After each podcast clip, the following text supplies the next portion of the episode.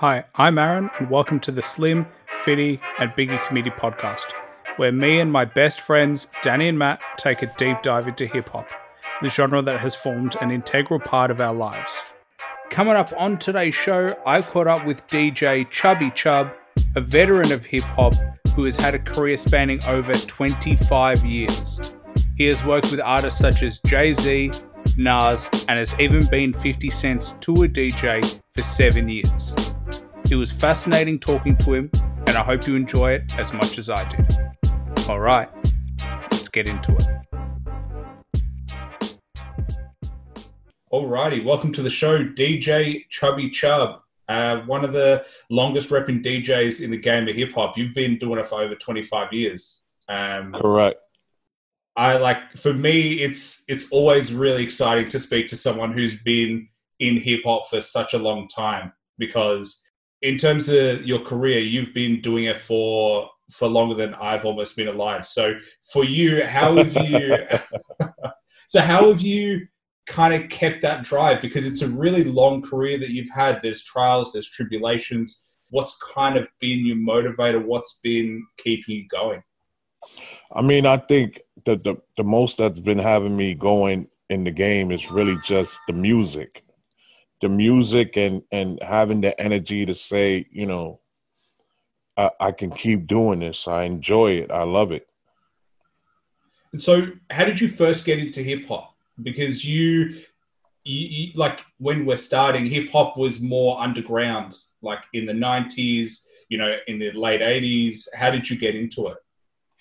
Well, hip hop for me started in the '80s.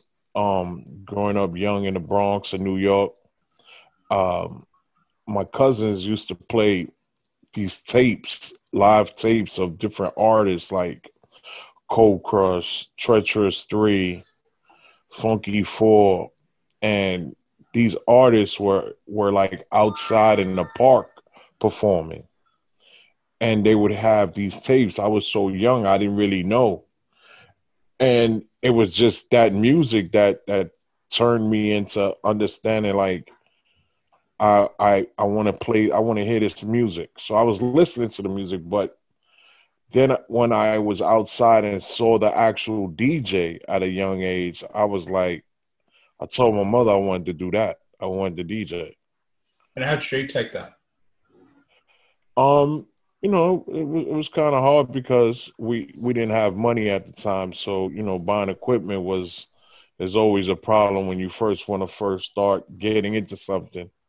It's like, you know, trying to say you want to play a piano. You can't buy a piano if you don't have the money. yeah. you know, but it was just, you know, very instrumental that that was the idea. That was the plan. Like I wanted to do that. But I did not realize that I was going to be able to say it was my career. And so, do, because you went down the DJ route, obviously you've got the DJ versus the MC. So, for you, what made you go, you know what, I want to mix master, I want to make the beats as opposed to I want to be the MC who's like, you know, moving the crowd, you know, lyricism. What's what made you go down that route instead? Well, rapping wasn't for me. Like I could joke around about being rapping. Like, you know, rapping, we used to joke around. But it was always the energy of the of the people, like watching people like at house parties dancing and the DJ made people dance. So I wanted to do that. That was more more thrilling for more more for me than me being the actual DJ. And so is there anyone that you took particular reference to? Is there anyone that you were like, you know what, this is who I see, this is who I want to be like, this is the style that I want to do? Well, well, you know, it comes in different eras. So it, it was many DJs. I mean, you know, Charlie Chase was from Cold Crush, you know, Latin DJ, which I'm Latin, 100% Puerto Rican. Um, he was one of the, the people that I seen. Then, you know, Grandmaster Flash was everyone's idol. Then you move on to getting more to the, how can I say, more of the controlling and speaking. So it became DJs like the world famous Brucie B, Lovebug Starski, um, Star Child, DJ Hollywood, these DJs showed you how to talk to the crowd, how to be able to acknowledge the people in front of you, interact with them. Then it became, you know, Kid Capri, Clark Kent, which was my mentor. And there, there you have it. That was like, those were like the big broads of DJ, not, you know, like, and also, you know, my god brother, uh, god brother Diz and my good friends, Red Handed and Technician, the DJ that that would be like my peers. And after that, it was Doo Wop, Ron G, SNS, Craig G, the mixtape era.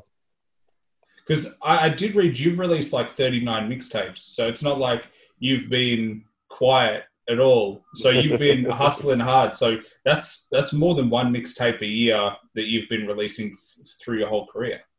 And it's crazy because I got a hundred, a hundred and twenty masters still to this day, I have every master I've done as a tape. And so, how did you? Because you love hip hop, right? But there is always a point where you get tired. There's always a point where you're like, you know what? I've just gone on tour and it hasn't worked out. How have you kept coming back? What's that motivating drive? I mean, for me, it's always it's always being able to say that I can study different music like I've always had an open mind for music, you know, being from a Latin descent and being able to have an open ear because it's just not hip hop. It's so worldwide with everything. You know, like I remember at a time when bef- before I went to London, they used to call jungle music. you know what I mean? And then you heard, you went to a you went to a certain area and you heard tribal music then you heard different songs that that was, was always captivating that wasn't always as hip hop. There's music that's all over the world that'll keep you in tune to realizing what you really want to do with it. Like, do you want to just play hip hop and be known as a hip hop DJ? Which it has happened, but you're able to play everything. You know, you're able to to die like be diverse with what you're doing as a DJ. You don't want to be just stuck in one genre. Yeah, and did you find that when you were beginning, was there a particular sound that you were like, okay, this is what I want to start with. This is what I want to explore. I mean, you know, when we first started, it was just break beats. It really wasn't even too much hip hop music in the 80s. It was like break beats. Everybody wanted a Bob James. Everybody wanted a Captain Sky. Everybody wanted a Billy Squier, you know, Aerosmith, you know, these records, Led Zeppelin, you wanted these records, but just for the beginning part of the record, not realizing there was a whole song. You just was catching the break, and that was it. You know what I mean? Before you started hearing Grandmaster Flash and the Furious Five, you know, once again, Funky Four Plus One More, Treacherous Three, Crash Crew. Then when you started hearing that, that's when you was like, oh wow, this is these are the songs now. Before you even got to, you know, Kool G Rap and Big Daddy Kane and and um Dougie Fresh and Slick Rick, you know, there's a lot more before getting to where we were to to this present time. And so, because hip hop history is one of the most interesting parts of hip hop because it's so rich in culture, it's so rich in personalities. You know, we look now at 2020 and just the evolution of hip hop has really elevated quickly from people you've worked with, you know, looking at people like 50 Cent who changed the game, looking at all these different artists, Jay Z who changed the game. So, how do you see that change come across and shift into, you know, mainstream culture?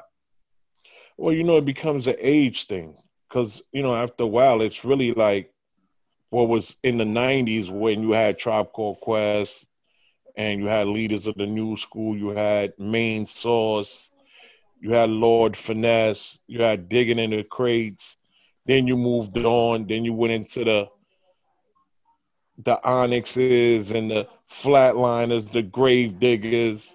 Then you move into Wu Tang. It's just for me, it's just more like a true blessing because I've seen different eras of music and been able to grasp to everything to the present time. You know what I mean? Like being able to say now you can play the baby, little baby, Drake. But back then I was playing, you know, Dougie Fresh, Slick Rick, uh different music that was is so elevated that it makes you be like, wow. You know what I mean? Like you got the nineties, you got your two thousands, and now you got your current. And so, do you have a personal favorite? Do you have one that in your back of your mind, this era to me is one that I love? Well, I, I love all all eras. If I have to say an era, I would have to say the beginning because it was like it was like listening to like it's like watching a chalkboard, like a teacher writing on the chalkboard, and you saw the start of her writing the first sentence or the, even writing her name on the board, like I'm Miss so and so. You know what I mean? Because I seen the beginning.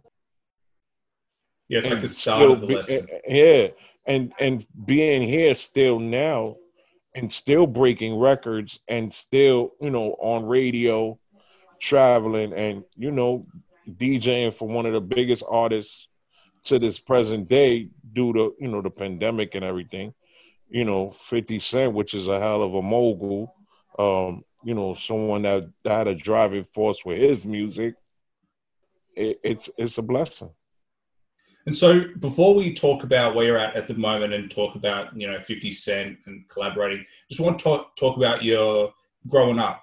And so you grew up in the Bronx. You've got you know Latin heritage. How how was your growing up? Were you exposed to a lot of music? Um, how how was that kind of influence throughout your childhood? I mean, I, I mean, my mother played so much Latin music that you know, when I was young, I really didn't care for it. As I got older, I loved Spanish music more, salsa. I, I mean, but it wasn't really that. It was more like, like I said, my cousins was playing tapes, and the music that that I heard made me, you know, it kind of like made me be like, wow, what is this? Like this, you know, being able to hear it on a loud radio, like a, a, a boombox, and this this energy that's coming through the the speakers makes you be like want to learn word for word of what they're saying. Um, you know, the influences of music is just it's just so many different things for me. It's just like it's just like food. You know what I mean? Before you had McDonald's, there was Jack in a Box yeah. the, I will say the thing about hip hop is it's addictive as hell. Once you start. And you start finding music that you like, it's like a wormhole. You start finding producers, you start finding DJs, you start finding rappers that you like, and then it's just you get deeper and deeper. Um, so yep. you're 100% right when it comes to that.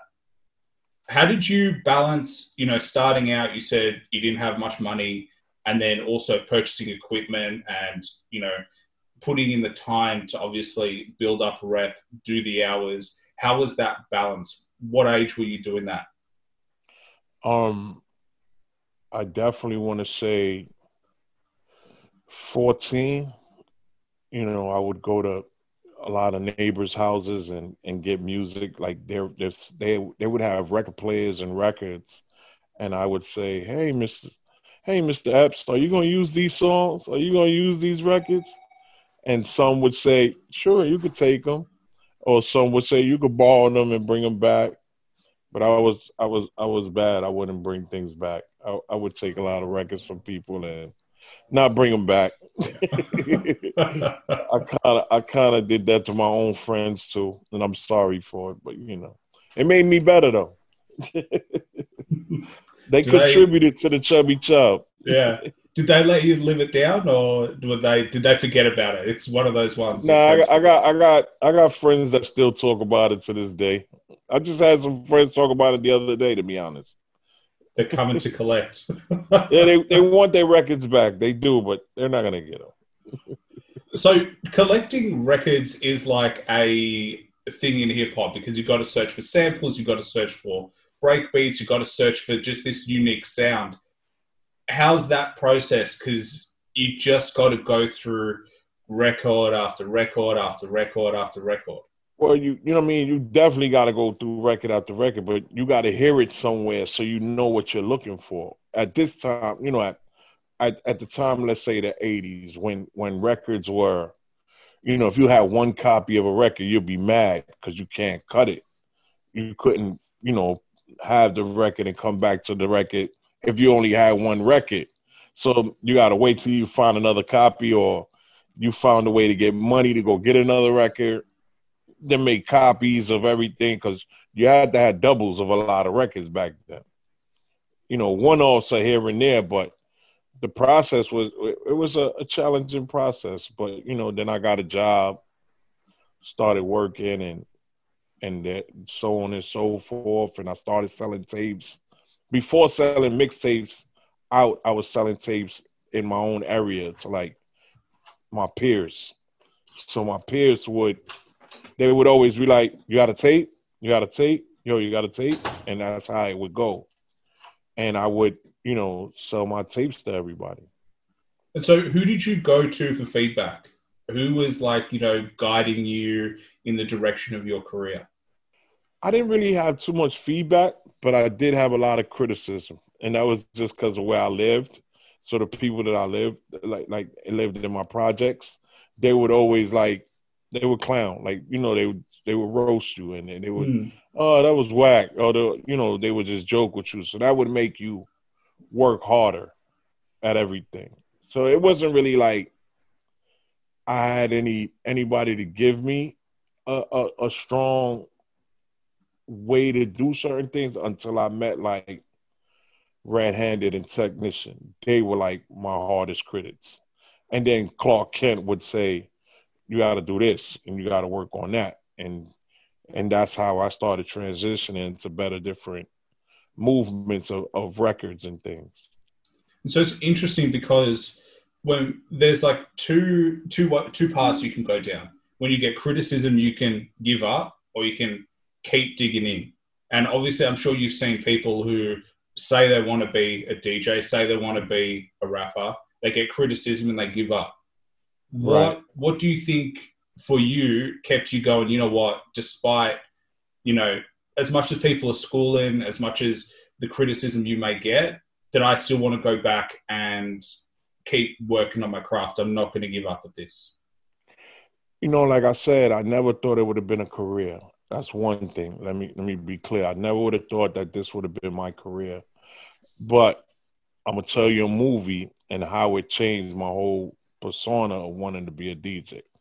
The movie Juice.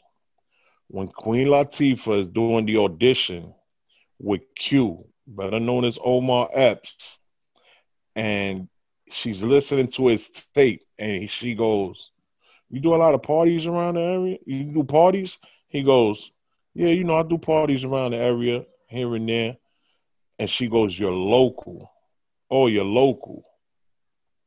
So after watching that movie, I go back to my projects where I lived on this 34 University, and everybody was clowning. Oh, you're local. Oh, you're local. So that made me work even more harder to find my next movement of what I wanted to do.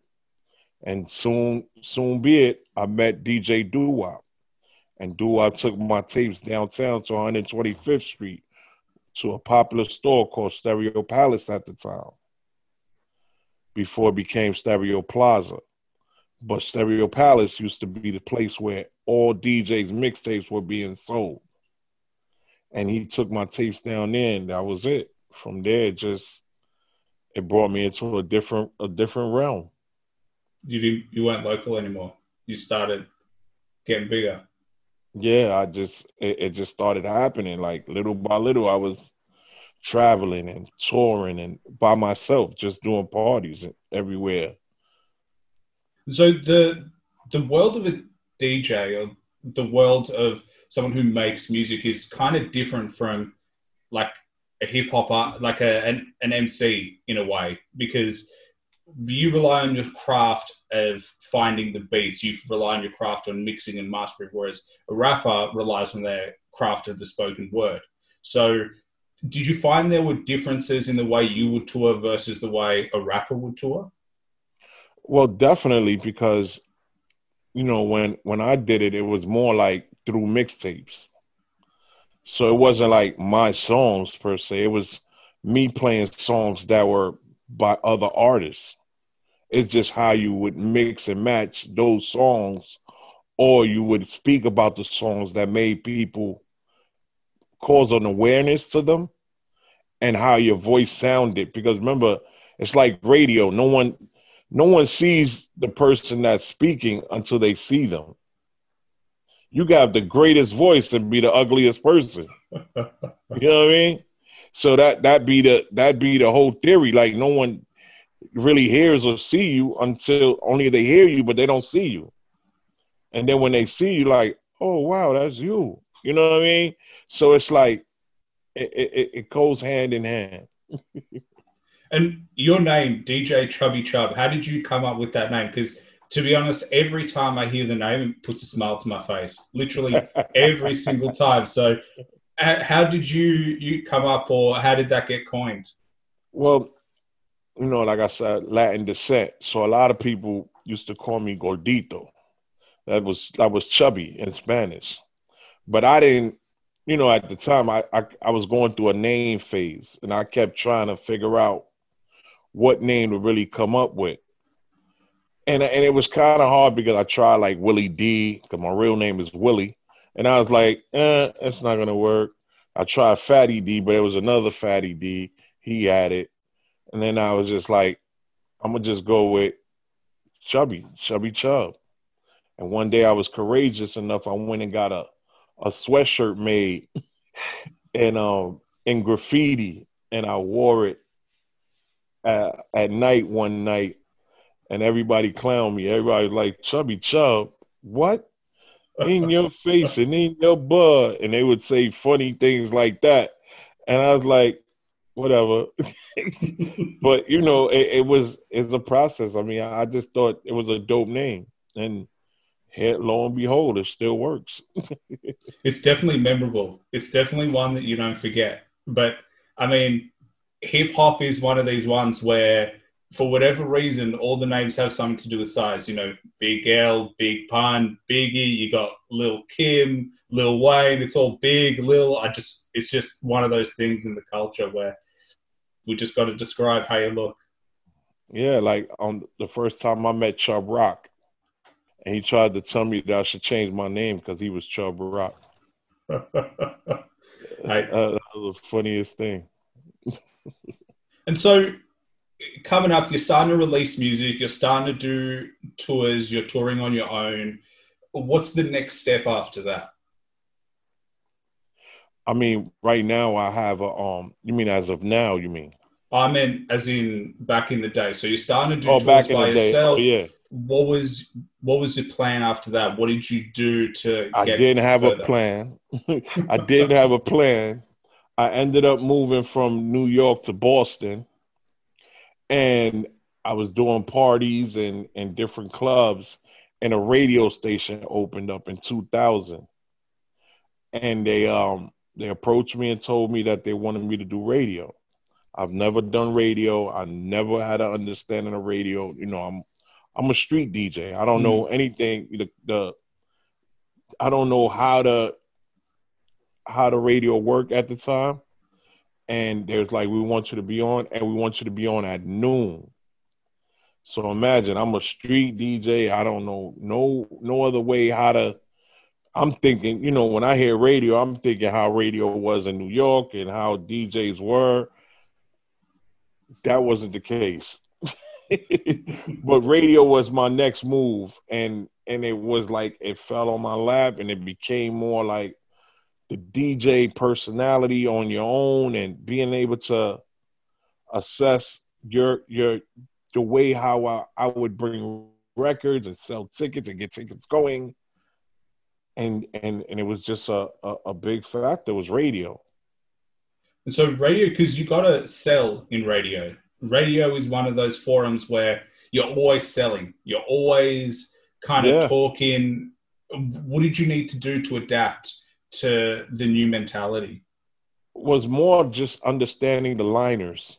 It was more like you know the back selling of everything that I had to go on. Like you said, it was a selling, and and also remembering that I had to play commercials because commercials have to play. If not, the station don't make money. Like I can remember the first time when I um when I did a Saturday night show when they gave me my first Saturday night show.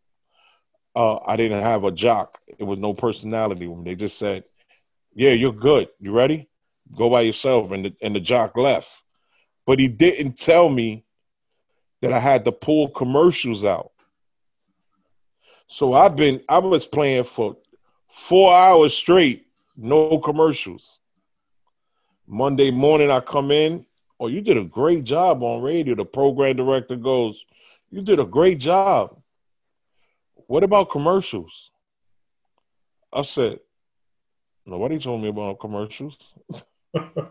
so he had to call the jock, and the jock had to explain to me what I had to do, and, and that was history.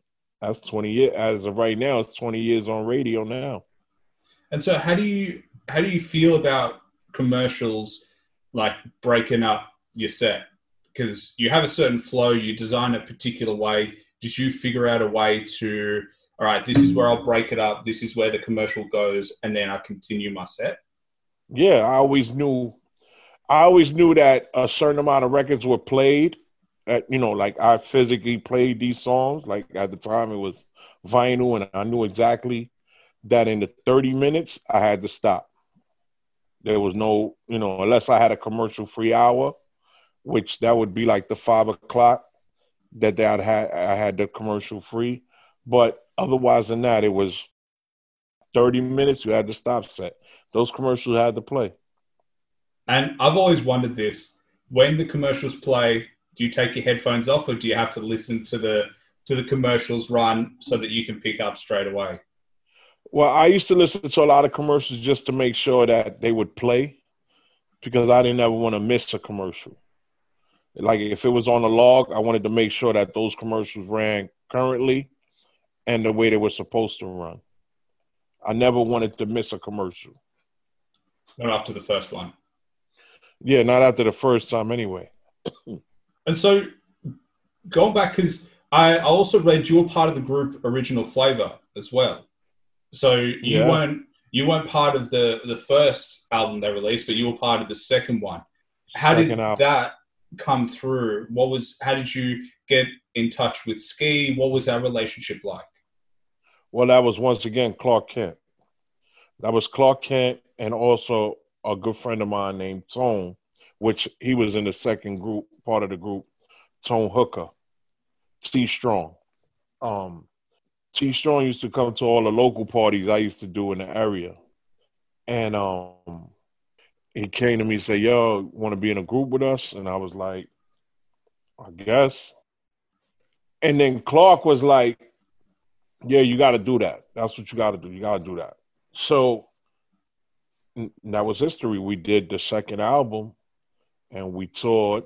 And, you know, at the same time, I met Jay Z I mean, I met Jay a little bit before that because he used to be at Clark House. So Clark, that was like kind of like Clark's artist at the time, and I used to get all Clark, all Jay Z's music before everybody else did. And this is when Jay was just recording music and certain things he wouldn't record, and I would just take it and I would put on my mixtapes. So I was the first person to put Jay Z on mixtapes. Damn that is that's very very cool. Like I could just I don't know. It's strange because at the time you don't know what Jay Z becomes, but looking back now, I mean, honestly, it's crazy because even when when we used to go do shows and stuff, he used to be like, "I don't really want to do this." Like after a while, he didn't really want to do it, and then I was like, "Nah, you got to keep going." Like you're like, yeah, you're gonna be the, you know, you're gonna be the ish. Like, there's no way for you to quit right now. And then you look down, it's like, wow, you know what I mean? Like, you know, like the plaque I got on my ceiling right now, like you know, on the wall, like that's like all the albums right there. That's like at that time, that was 16 million sold. And for those of our viewers who obviously you know, podcast. Uh, DJ Chubby Chub has a Rockefeller record uh, plaque up up top, so I'm just looking at that. Um, so it's it's really cool. What I love seeing is people in hip hop who collect hip hop memorabilia.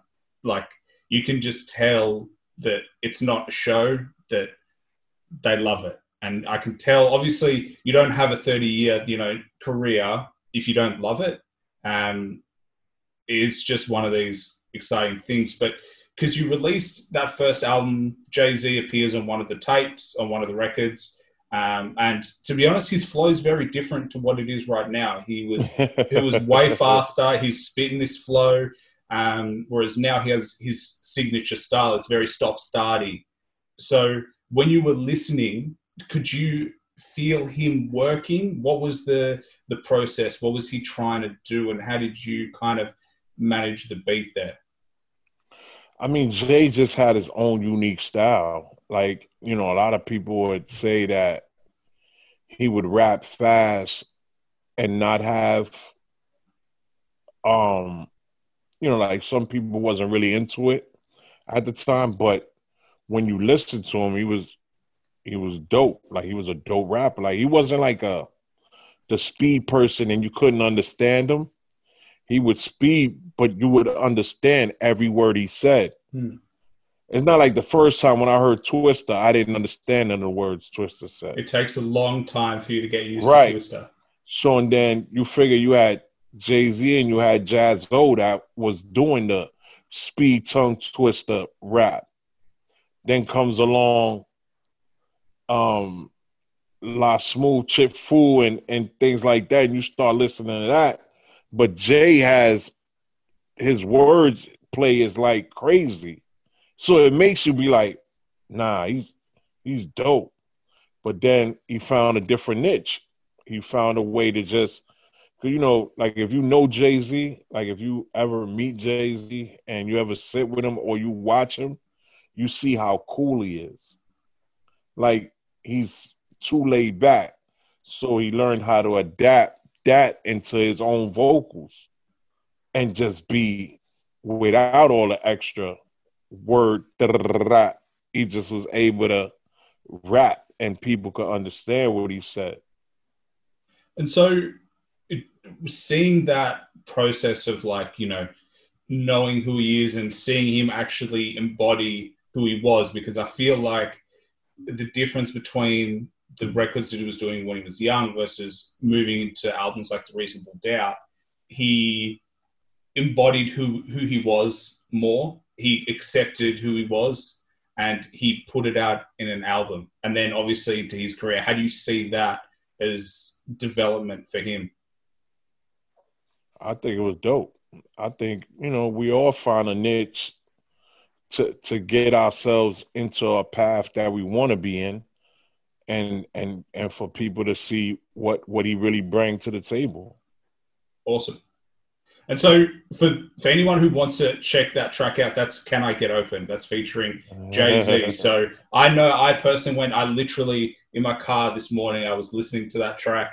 It is a dope track.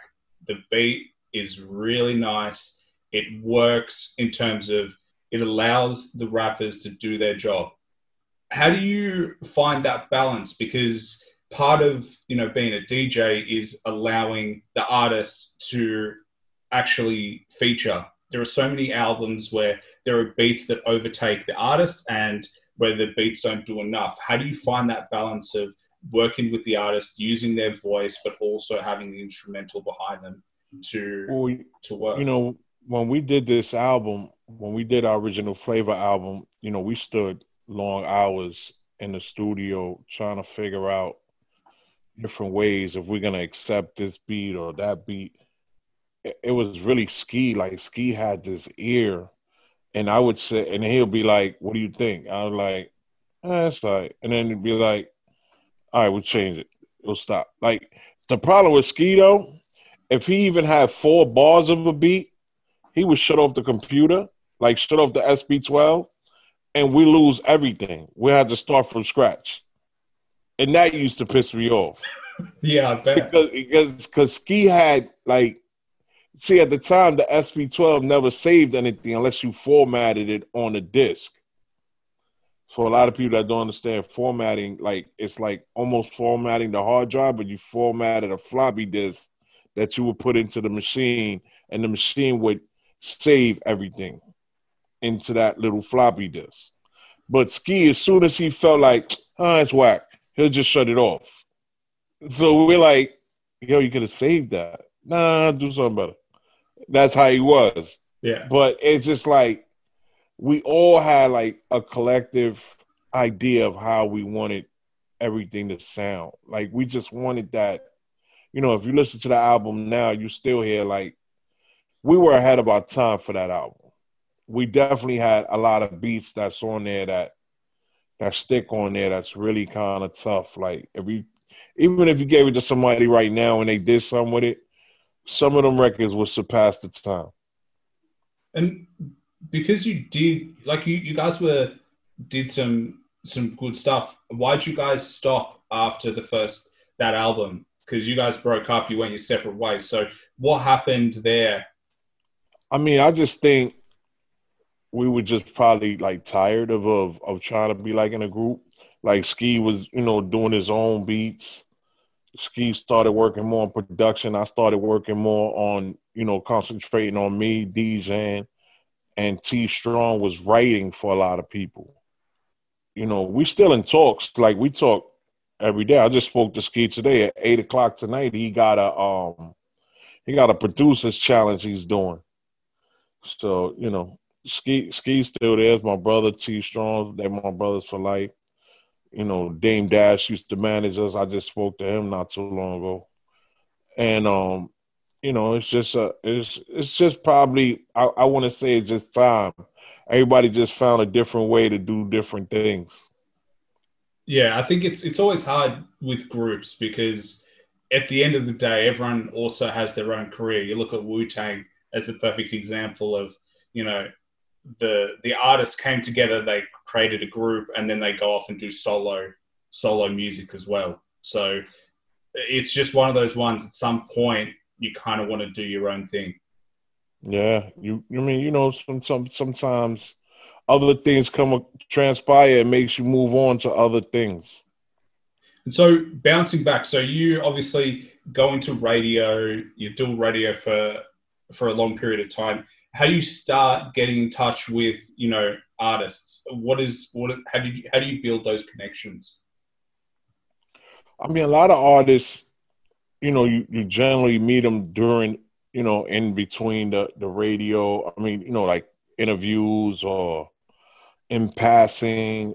And you know i i, I was always connected. A lot of artists you know i basically grew up with a lot of the the major artists you know, I grew up with most of them. Most of them I grew up with, and most of them follow my you know my mixtapes and things like that. So, but then when it became to like the artistry of of being a DJ for artists, like you know, I DJ for Nas, I DJ for Foxy, Foxy Brown, I DJ for Fat Joe, which is my brother, more than music. Um, I've DJ for Kelis. Um, was on. Who was the first person you DJ for? Oh, I used to be in a group called um, Elements of Style when I was signed to Wild Pitch Records. That, that was the first group that I was signed to, and um, I was I was a guy named Main One, and um, I DJ'd for him when I was like ninety. It was like ninety. Had to be yeah, like ninety. So, what you and, learn from that that that kind of gave you the skills to be able to DJ for you know really big artists? You know, Nas is considered one of the greatest of all time. You look at uh, you know the, the people you've worked with. Fat Joe, he's been in the game for so long. Also, one of the one of the greatest of all time with his ability to find artists and his ability to to spot music. So how did you get to a point where you were at a level where those artists were like, okay, I think the right move is to have DJ Chubby Chub. DJ I mean, I, I, I don't. I really couldn't tell you. I mean, I just I just took a chance at everybody that I worked with. You know, the only one that was a um it, it, like a big challenge was is 50. Cause as soon as you mess up on stage, he's gonna let you know. So like a little mistake could cost you a whole show well, of embarrassment. well, I remember I was there in Melbourne. You were on stage. I think a song ran. I couldn't even notice it. It was like a touch, like just a tiny bit over. Yeah. And he was not a happy man. He was not a happy man. He is a perfectionist. Nah, he's definitely, you know, he he he's definitely one of those don't let nothing slide. Like, and and it, and if he's in the moment and he misses it, that's where he's like, you see Canaan, you know what I mean? Right on stage, you see Canaan, and like, you know, we're human. We can't always predict something that that that could happen. It's not my fault all the time. Sometimes it's just you know like the equipment, something with the equipment, or it, it, just happens. And you know that's why sometimes you got to pay attention to what you do because if not, it could cost you. But I got seven years, so I'm cool.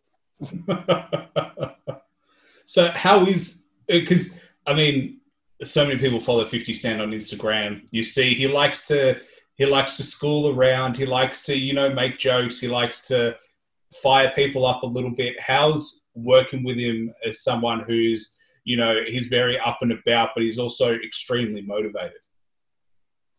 I mean, you know, 50's a great guy. I'm I'm I'm thankful to be working with him. I'm thankful to be a part of, you know, being around him and things like that. But it it's never like it just makes you want to work more.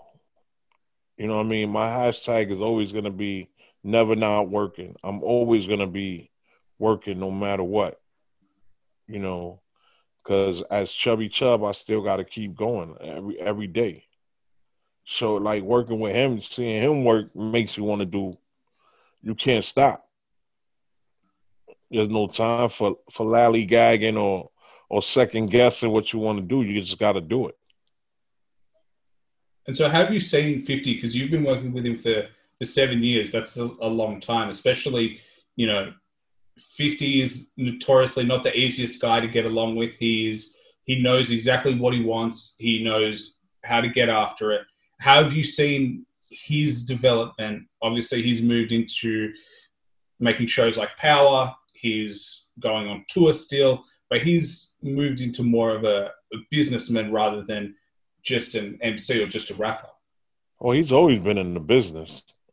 You know, he's always been business I just think he just know how to utilize what he has going on now. You know what I mean? Like he's just going into different levels. You know, he he just his his thought process is never stopping. You know, to be honest, the man barely sleeps. To be honest, I thought the way he works and the things that he does, it looks like he barely sleeps. No, I could I could guarantee you. I'm telling you, he don't sleep. He, he don't sleep. If he sleep, it's a minimum. You know, he's in the gym, he's running around, he's moving back in the gym, then getting ready to do shows. Like, it's crazy. And so, how do you, someone who's always on, he's ready to go, he's always, you know, next thing, he's always working. How do you adapt to someone who's at that energy level that's beyond what we would even say is abnormal? It's like freak levels. Of mm-hmm. energy, like people like that, you you come across, you know, maybe once in a lifetime. I mean, you've you've rubbed shoulders with lots of successful artists, but it sounds like his work ethic is beyond even your your goats. Yeah, I mean, you know, I try to. I, I mean, I'm gonna be me. I can't be him. You know, only thing I do try to do is make sure that I'm I'm I'm leaner in my own health and everything. Because he loved calling me fat boy. So that's really my thing right now. so what are you doing but, to to to get fit? What he, does he does he ever offer to train with you, or is he just trying to just? He's he's helped me a few times, but I, I definitely do do get fit on my own. I definitely go to the gym, and I, eat a lot better, and you know, just staying focused. It's not easy, but it, it's a it's definitely a, a hell of a, a hell of a ride. Well, the hard part is the eating. Going to the yeah. gym is easy. The food is the hard part. Yeah, food is definitely the, the, the hardest part, and really just trying to stay away from junk. Yeah. Uh, do you, do you think that obviously growing up with less money in terms of the food that you can afford, because you know organic vegetables are expensive as opposed to you go to McDonald's, you can get a six dollar meal for. I mean, you know, money wise is definitely, but it, you gotta. It's like anything. You gotta invest in yourself. You gotta make money. To, you know, you gotta spend money to make money. So you gotta invest in yourself. If you don't invest in yourself, you're in the wrong business for anything. So if you really want to live, you gotta invest in yourself. Soda and juices ain't it water works better than anything. Mm-hmm. 100% agree. I it, it's never too late to start. That's the, the, awesome thing. And if if 50 Cent would call you fat boy, if that's what it takes, if DJ Chubby Chub could turn around and say that's what 50 Cent calls him, and you know if you look in the mirror, if 50 Cent would call you fat boy, it's time to to drop the kegs. It, it's, a, it's, it's a different type of love. That's what that is. it's brutally honest. It's just telling you what he thinks. He wants you to be your best. Yep. And so, if I move back to your mentor, you talk about your mentor quite a lot. How did you find a mentor, and how did you get that sort of relationship? Well, Clark Kent. I mean, you know, one hell of a DJ you know, um, another business person, you know, from producing to DJing to the king of sneakers, you know, I, I, I just was honored to be able to work with Clark because Clark used to have um different events and I would open up for him. And that was just a, a like a dream come true. And and he paid me for it he would pay me. Like, you know what I mean? Like, and not no cheap money. Like he gave me money, money. Like, like it was times he gave me a thousand dollars, fifteen hundred. It depends on the night. You know, at one time DJs was making, you know, top DJs was making ten, fifteen thousand a party. Oh, yeah. Especially, you know, in the nineties, that's a lot of coin. Yeah, different. It was different. It was definitely different. You know, image was everything. You know, from the way you dressed, the way your records would come in the club. You know, he helped me with a lot of that. Like, you know, some DJs were still carrying milk crates when I'm carrying record cases. Like, I, I'm looking way way better just with my cases than the average person with the milk crates in terms of look, was he like, all right, first impressions are everything? You know, they hear you, but then when you rock up for a show, you got to look the part. Yeah. You know, image is everything when you step on stage from from hygiene to to to the clothes you wear to to your mannerisms. What do you need to do to develop that? Did you because obviously when you start you don't think of those things. You just think, all right, if my music is good, then everything else will will fall into place. But how well, did you train yourself to to be on stage? I mean, I, I just know that I used to have a mirror when I was young, and I would do facial expressions, and I would try to practice how it would look on stage. But everybody used to say, "You're too serious. You gotta just have fun." And this is an early age, and I was like, nah, I want to look like this. Like, you know, I want to be, like, you know. But that wasn't really the case. The case was really like, you got to smile. You got to, you got to have fun with it. You got to embrace what you're doing. And that's what happened. It became more of the understanding of back and forth with everything that I was doing. And so, did Clark Kent, was he the guiding light that was like, you know, this is the skills that you need to develop. These are the parts where you know, this is okay, but what you need to do is X, Y, Z. You know, I, I could say with Clark, it was more like transitions mattered. It's more the transition, more record from record, record from record, how you come across with those records, your selection, that, all that stuff he helped me with. But, you know, being dominant at, at what I did was was just what I always wanted to do. Like I always my hunger was different, my my energy is always different. You know, I'm in front of a hundred, five thousand, seventy thousand. I'm still gonna be energetic. I'm still gonna know how to get people involved. And and so in terms of picking certain tracks, how did did you just have to trial and error and just go, let's see if this transitions into this track or this one transition into that. What about this break, that break? How did you kind of develop that part of the DJing art? I mean, that was just that's just my own instincts. Me knowing the difference between what record can really take people to one level or memory level. Knowing you want to see their hands up or you want to hear the oohs and ahs. Like I, I'm for the oohs and ahs. I'm for the hands up. I'm for the interaction. I'm for the, you know, I need to see somebody make. Some, I need to hear people make some noise. I need to feel the same way they feel. I need to feel like the way I feel. I need them to feel. And that starts with having fun. Yeah.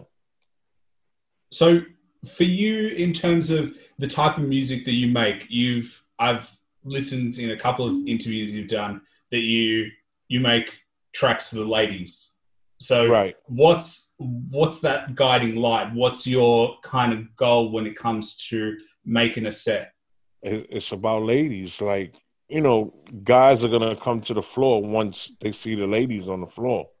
I mean, you know, you could play for guys, you could play for your boys. That you could do that, but that's not generating what women want because you got to know how to please the women on stage. Like you know, when when they, they're in a club, you want to get them in tune.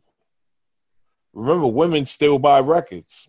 Women women still buy songs for ninety nine cents. They will go buy an artist song that they love, that one artist.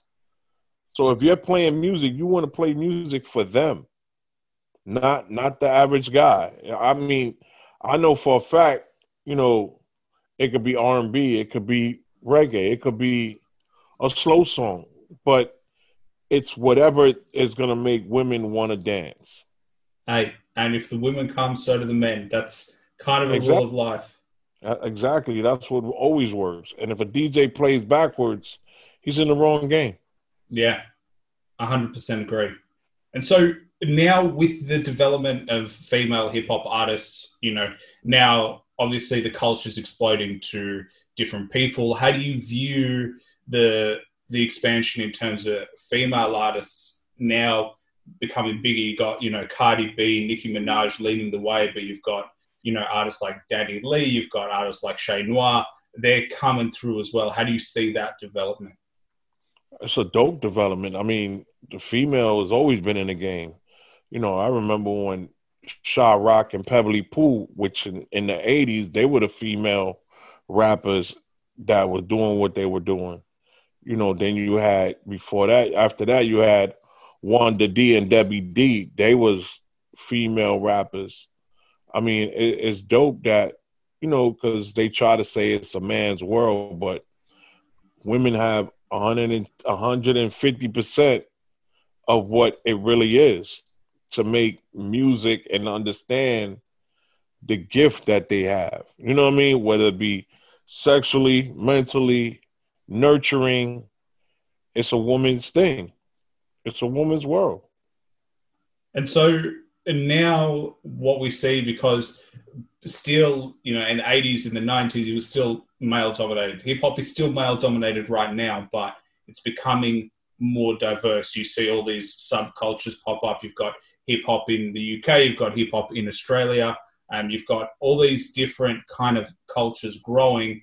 Um, you've got you know even places like Italy, France, Russia. Brazil. They're also so. how have you seen that growth? Because you know, early days of hip hop, it was very local, and now it's gone worldwide. I mean, it's always been worldwide. I've, I've like I've always seen London had their own trend of hip hop since the '90s. You know, Toronto had their own their lane of hip hop, but everybody's hip hop was just boom bap. So it was the hip hop with the knock versus like London have grime and um Brazil has it's like trap but it's funk.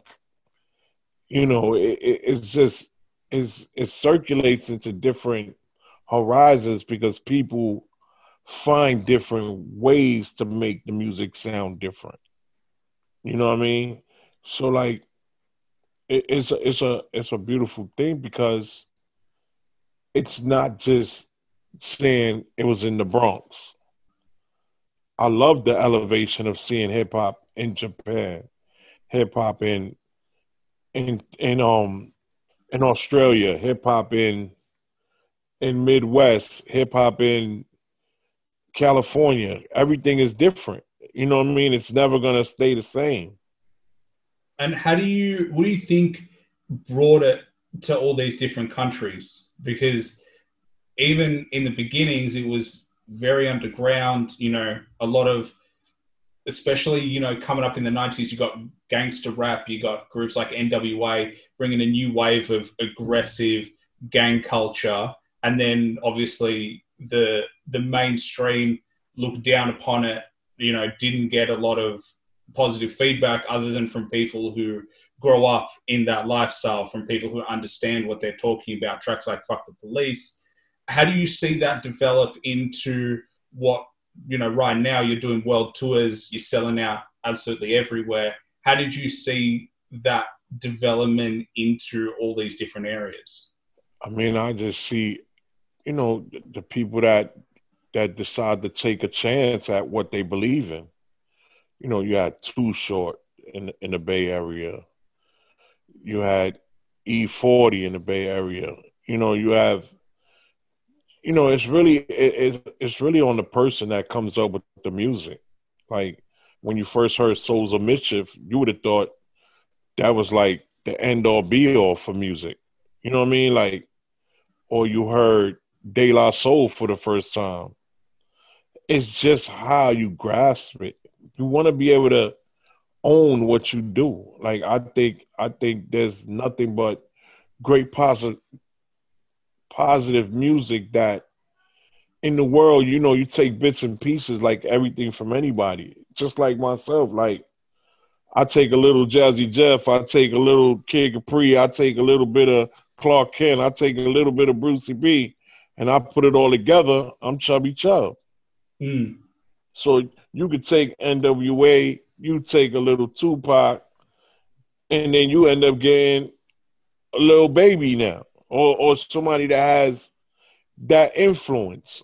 You know what I mean? You you you're gonna get influenced by everything you see or hear, and everybody's gonna always say, "Oh, I grew up on Eazy, or I grew up on Biggie, or I grew up on Cam'ron, or I grew up on G Unit. You know what I'm saying? So it's really like it just moves into different things that escalate everybody's mental of understanding that music is not for one genre. It's not for one set of people. It's like everybody, everything. And I literally could not have said it better myself. Music is definitely for everybody.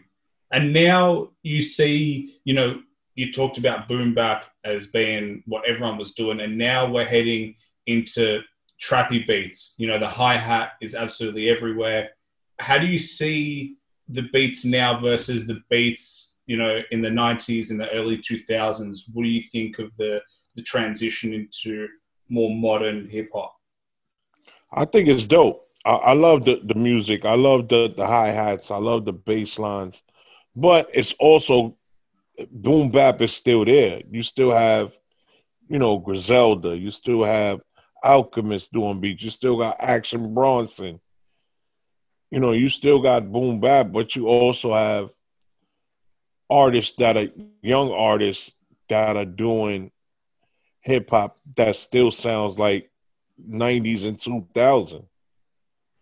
And then you got those that are doing the new trappy bass, but they're using old loops into the music. So it makes it like, oh, it's still dope. The only time it's gonna get a little stale is when you're tired of the artist. You know what I mean? Because once you get tired of the artist, that's when it really becomes a whole different generation. Like, you know, when when you don't hear a certain artist anymore, they move on to another artist quick. The young the youth is different.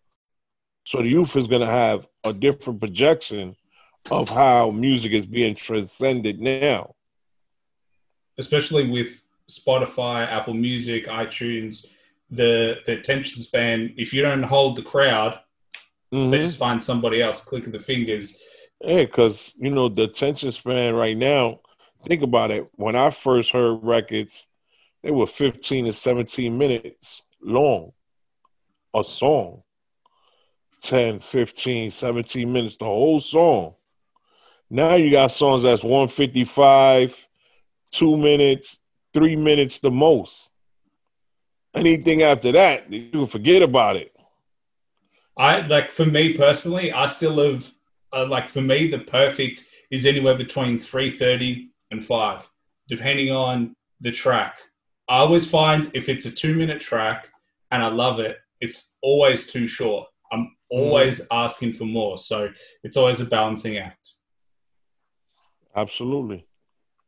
And so now you've got this new era where, in terms of radio, you're competing with music that people have with their phones. You know, they're literally carrying, they've got, you know, as we said, Spotify, SoundCloud, all these different avenues to access music. How do you feel as, as someone who's on the radio keeps fans coming back to you versus on on Spotify, for example? I mean, that that's to each his own, their own preference. It's like, you know, someone used to carry an iPod and their own iPod had their only selection of music that they had. I mean, you're going to listen to terrestrial radio, you're going to listen to internet radio. It doesn't matter. You're going to listen to everything as it goes. There's no there's no denying in any part of how someone listens to music or the structure of music there is. You know, you can listen to Tidal, you can listen to SoundCloud, you can people still the number one places YouTube, it, they, they're to listen to that because they want to listen to that. But there's internet radio, IG Live plays music all day long. You know what I mean? So there's no real, there's not, never, not no room for, how do I say, um, regular radio, terrestrial radio. It's always there. You've been in the game for a long time. What do you see as next? Do you have something that you still want to want to achieve? Are you happy where you're at at the moment? Can you say it again? I'm sorry. All good. Is there anything else you, you want to achieve? Is there anything else, you know, moving forward into your career? You don't look like you're going to slow down anytime soon. Is there any new avenue you want to enter? Right now, where I'm entering is in is consultant. I have a company. It's called He Rock LLC, and it's consultant to new artists, helping artists brand themselves, have having an understanding of what you know the game really is, and how can you achieve to better heights than what's already been done. Awesome. How long have you been doing that for? Well, I've been doing that for years, but officially for the last two years has been what I've really been doing. Well, if any artists are listening, hit up my man Chubby Chub. You know, someone who's been in the game for such a long period of time. Even just speaking to to Chubby Chub, I just my mind is is blown with all the the references the advice. So um, definitely worth worth hitting you Thank up. you. And it, for you right now, because coronavirus has changed everything. Like, how has coronavirus affected you? How's it affected your career? And obviously, you can't tour at the moment, but what have you been doing during the lockdown and, and the pandemic?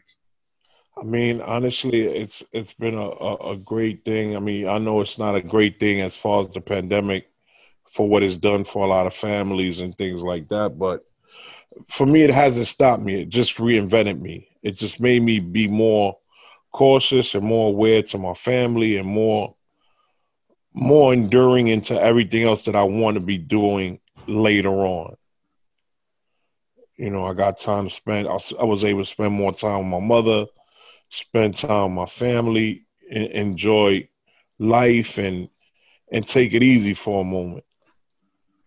And so, where you are right now, where are you living at the moment? I'm in Boston. In Boston, how has the pandemic affected Boston? Well, you know, it's just like anything. You can't go to clubs. It ain't gonna be no clubs no time soon. But you know, you got IG Live, you got Zoom, you got every social platform that you can do, and you still be able to be heard and and seen. And how is it in terms of restrictions? Are you allowed outside? Are you allowed to do do whatever yeah, you you're, need? You're allowed outside. You're definitely allowed outside. You just, I'm cautious. I'd rather not be outside. I'm jealous, to be honest. Down here in Melbourne, we've been in lockdown for six out of the last seven months. So, like, we can't go more than five k's out of from where we live. Um, we used to have curfew uh, at eight o'clock. Um, so, man, we're itching to get outside, but hopefully our cases are under 10 a day. So, um, hopefully they let us out. But obviously, I know in the US, it's, it's, no one really knows what the deal is. And obviously, you've got the upcoming election as well. That's going to throw a spanner in the works. So, hopefully, um, everything kind of calms down. And you've obviously, you've got you know the the turbulence in terms of the the social side of things, which is something that hip hop has been talking about from the very beginning. Um, mm-hmm. And we review hip hop albums on this podcast as well, and every single album talks about injustices towards African American and minority communities. And it is still crazy that these are conversations we still have to have we always yeah. talk about that it blows our mind that 30 years ago the same thing is still happening right now. Um, and hopefully you know now with with the way the world works we can see steps forward into you know equality and treating people the way everyone wants to be treated. You know everybody just has to be safe and and and positive and be patient because it's never going to happen overnight and I mean, you're you're a perfect example of relationship building. Like, you know, you've got all these connections to different artists. I mean, what's your what's your foundation? What do you come back from when you interact with people? What's the thing that you try to always do? Smile. Smile and laugh. That's that's probably my only um, end all be all is that. It, it's just staying positive you know, I don't, I don't, I don't dwell on what's not not happening. I dwell on what I need done. Hey, and I think that's a perfect recipe. If we smiled more, if we laughed more, if we look past yeah. what makes us different and we look at what makes us the same, I think the world will be a better place. We're all very similar, regardless of where you come from. Absolutely. Do you have a tour for you that was a standout? Where you look back at that tour and go, that was one of the best tours I've ever done? I want to say, honestly, Australia was probably the one of the biggest tours. Besides London, it was like the two biggest tours that we had. Because you, there were big tours, obviously flying down to to Australia. Did you do shows back to back? What was the scheduling like? Yeah, um, they were back to back. We was out for the whole two weeks in Australia, and then we and the last place we went to was New Zealand. New Zealand as well, big hip hop culture. They got artists like Scribe yeah. um, down there as well. Real hip hop, and big shouts to Rain. well, man, I always like to finish off with um, a question, and it is simply if you had one album that you think everybody should listen to, regardless of you know what type of music you're into, what album would that be? Um, I'm gonna say Reasonable Doubt, Jay Z. Reasonable Doubt. It's a classic album. Um, I personally am a huge fan of that album. To me, it's probably, in my opinion, the best thing Jay Z has done. It's just full of classics. You got, you know, producers like DJ Premier in there as well. Um, you know, Ski, Clark Kent. You, you, you had great producers, and there's a great foundation. I couldn't have said it better myself. So um, check it out. And if you haven't checked it out, highly recommend. Obviously, Jay Z is the superstar that everybody knows he is, um, and it's just cool to see where he came from. Um, DJ Chubby Chub, thank you for coming on the show. Um, I'll let you plug anything you want to plug. I just want to say thank you for having me, man. Stay safe, everybody, and you want to follow me at DJ Chubby Chub, two B's, one B. Follow me and I'll follow you. Let's rock out. And you can follow him on Instagram. He's got YouTube as well. Obviously, he's still doing radio gigs. Um, if you want to check out some of his sets, they are on YouTube. So check out DJ Chubby Chub. And obviously, you know, do some research. Um, you know, DJ Chubby Chub has been in the game for a very long time. And as we said in the show, if you want to get in touch with him, he's got his consulting company as well. Um, so if you ever need guidance, if you ever need help moving your career forward, yes. you know, hit him up. Um, stand up guy.